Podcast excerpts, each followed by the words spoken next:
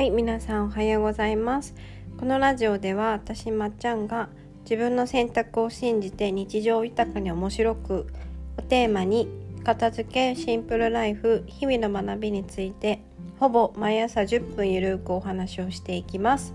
掃除や片付け朝活のともにぜひ聞いてみてください。はいでは今日は早速テーマに移っていきます。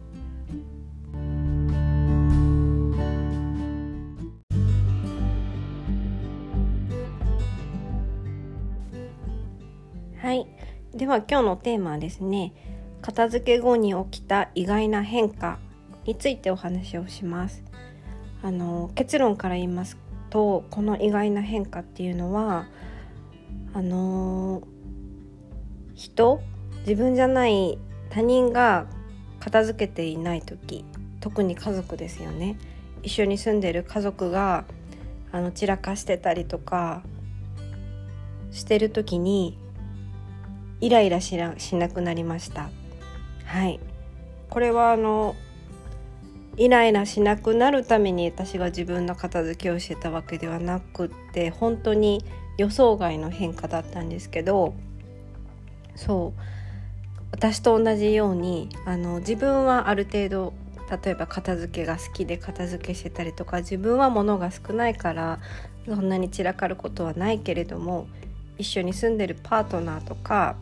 家族とか例えば義理の親一緒に住んでる親御さんが物が多くて散らかっててすごいイライラして困ってるって人って結構たくさんいらっしゃると思うんですよ。そうまあ自分だったらね努力次第でどうにでもなるけれども他の人が散らかしているものってその人が片付けようと思わないとどうしようもないからそれでずっと悩んでるっていう人もいらっしゃると思うんですけどあの、前もねポッドキャストでちらっとお話ししたことがあるんですけど今日はこの私の実体験でねちょっとお話をしますね。はいというわけで私はもともと学生の頃はずっと実家に住んでたし私の家がリビングとかキッチンとかがものすごい散らかってると思ったことはそんなになかったんですよ。なんでかっていうとね生まれてからずっと住んでる部屋だから住んでる家だから全てのあの目に入るものはこう景色になっているから気にならないんですよね。どんだけ物がこう 出ていたりとか乱雑になっていたりとかしてても特に気にならなくて普通に生活しててまあでも整理整頓とか好きだから自分の部屋自分の思い通りになる場所だけこねくり回してたんですけどところがどっこい家を出てあの、友達と住んで自分でこう全部管理ができる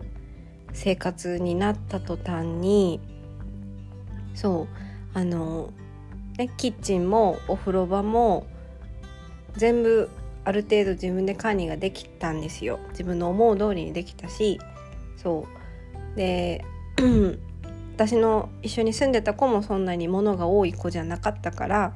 そんなに乱雑になることがそもそもなかったんですよ。シェアハウスをしてて。そう。で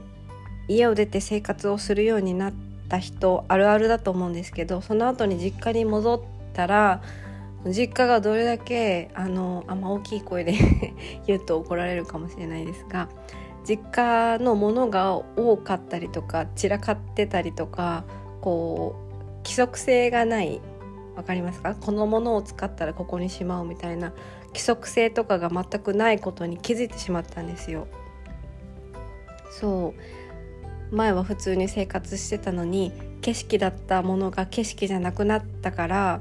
もう一つ一つ目に入ってすごいイライラしちゃったんですよ。その下駄箱の靴のしまい方とかキッチンのあのお皿をしまう場所とかもうリビングのその物の配置とか全てですよねそう全てにもうこうちょっとイライラしちゃってあの実家にある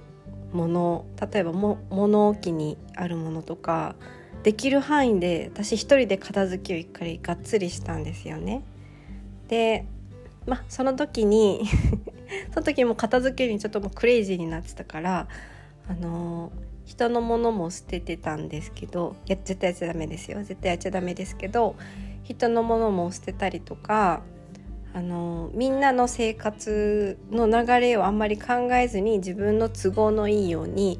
あの収納の場所も決めてたんですよ。決めてみんなにあのこういうふうに決めたからみたいな事後報告をしてたんですけどまあ当然ね私一人で決めたことだからその決めた収納の場所はあの結局コロコロ変わってしまい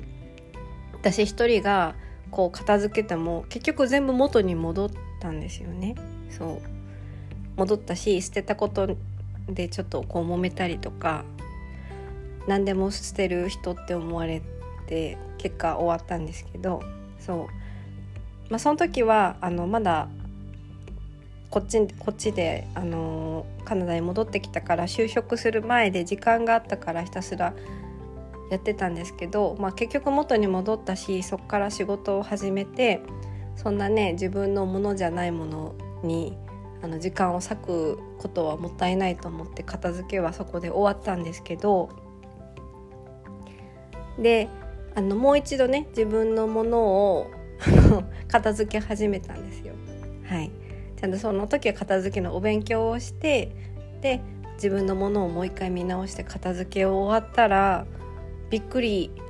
びっくりなんですけどその今まであの視界に入っただけでイライラしたりとかなんで片付けないのってすごい結構キレてた。親にキレてた。りしたのがぱったりなくなったんですよ。そう。本当に人のものが乱雑になってても自分が生活するエリアであるリビングとかキッチンとかが乱雑になってても全く気にならなくなったんですよね。あのびっくりするほど気にならなくて今も全然気にならないんですけど、ね、そういったなんか散らかったリビングを見るたびに親にあの小言を言っていた姑のような私が何も言わなくなったんですよ。はいだからあの自分の片付けをやっぱちゃんと終わらせて自分のものと他人のものの境界線がしっかりできるとどれだけ他人のものが乱雑になってても気にならなくなるってことをね学びました。はい。もちろん実家だから共有するものとか共有する場所とかいくらでもあるんですよね。下駄箱も共有ですしもちろんあの食器も私がだけが使うコップもありながらもやっぱやっぱ共有してますし、うんと、リビングはね私のものはないですけど結構生活する場所でもありますし風呂場だって共有してるねシャンプーとかもあったりとかあの化粧道具とかをしまう場所だって本当にちっちゃいスペースだけ使ってあとは共有みたいな感じなんですけれどもイライラしなくなるんですよ。そうちょっと話聞くだけじゃ信じられないと思いますけどあんだけ切れまくってた私が切れなくなったのでこれは本当の本当にそうなんですよね。うんなんかよくね嫌われる勇気でも自分と相手は違う人間だから境界線を引くべきって他者の分離って書いてあったんですけどこれが身内だとねなかなか難しいじゃないですか。身内とかパートナーとか何でも気心知れてはっきり言える中の人とかだとあの、うん、ちょっとしたイライラが募ってすぐ言ったりしますしそもそも人間の分離だけじゃなくて物もちゃんと自分のものと人のものと分離して考えることってあの大事なんだなって今回のその一件でね学びました。もちろんね共有で使うものはそれは自分の中でやっぱり割り切らなきゃいけないっていうことも学びました。その共有で使うけど自分の好きなように扱いたいみたいな。自分の好きなところに置きたいしちょっとでも傷をつけられたら嫌だみたいなまあ、それは本当にあの自分だけのエゴであってそれが共有で使うものっていうルールがちゃんとあるのであったらそこは自分の中でちゃんと納得をして妥協しなければいけないっていうことも学びました。はい、それが嫌なんだったらあの共有で使わないようにちゃんとはっきりさせておくっていう、うん、これはあの実家での生活じゃなくてあのカナダとかねその外国で違う人種の方とシェアハウスをした時に学んだことなんですけど、うん、やっぱり人とか考えとかをこう他者と自分と混ぜる混ぜこぜにしちゃうことはちょくちょくあってそれは良くないっていう話をよく聞きますけどやっぱり物もそうなんですよね。自分のものと他人のものの境界線をちゃんと引いてで共有するものは共有するものっていう認識でそのものを扱ったりとか、はい、あのちゃんと自分の中で割り切るようにしないとイライラが募って自分にはどうしようもないことに対してイライラしてエネルギーを注ぐことになるので、はい。あのー、私と同じような悩みを抱えている方は是非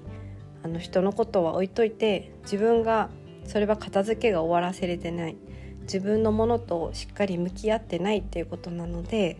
まず自分の片付けを終わらせるところから始めてみてください。はいではここまで聞いてくださってありがとうございました。また次回のラジオでお会いしましょう。皆様良い一日をお過ごしください。Thank you.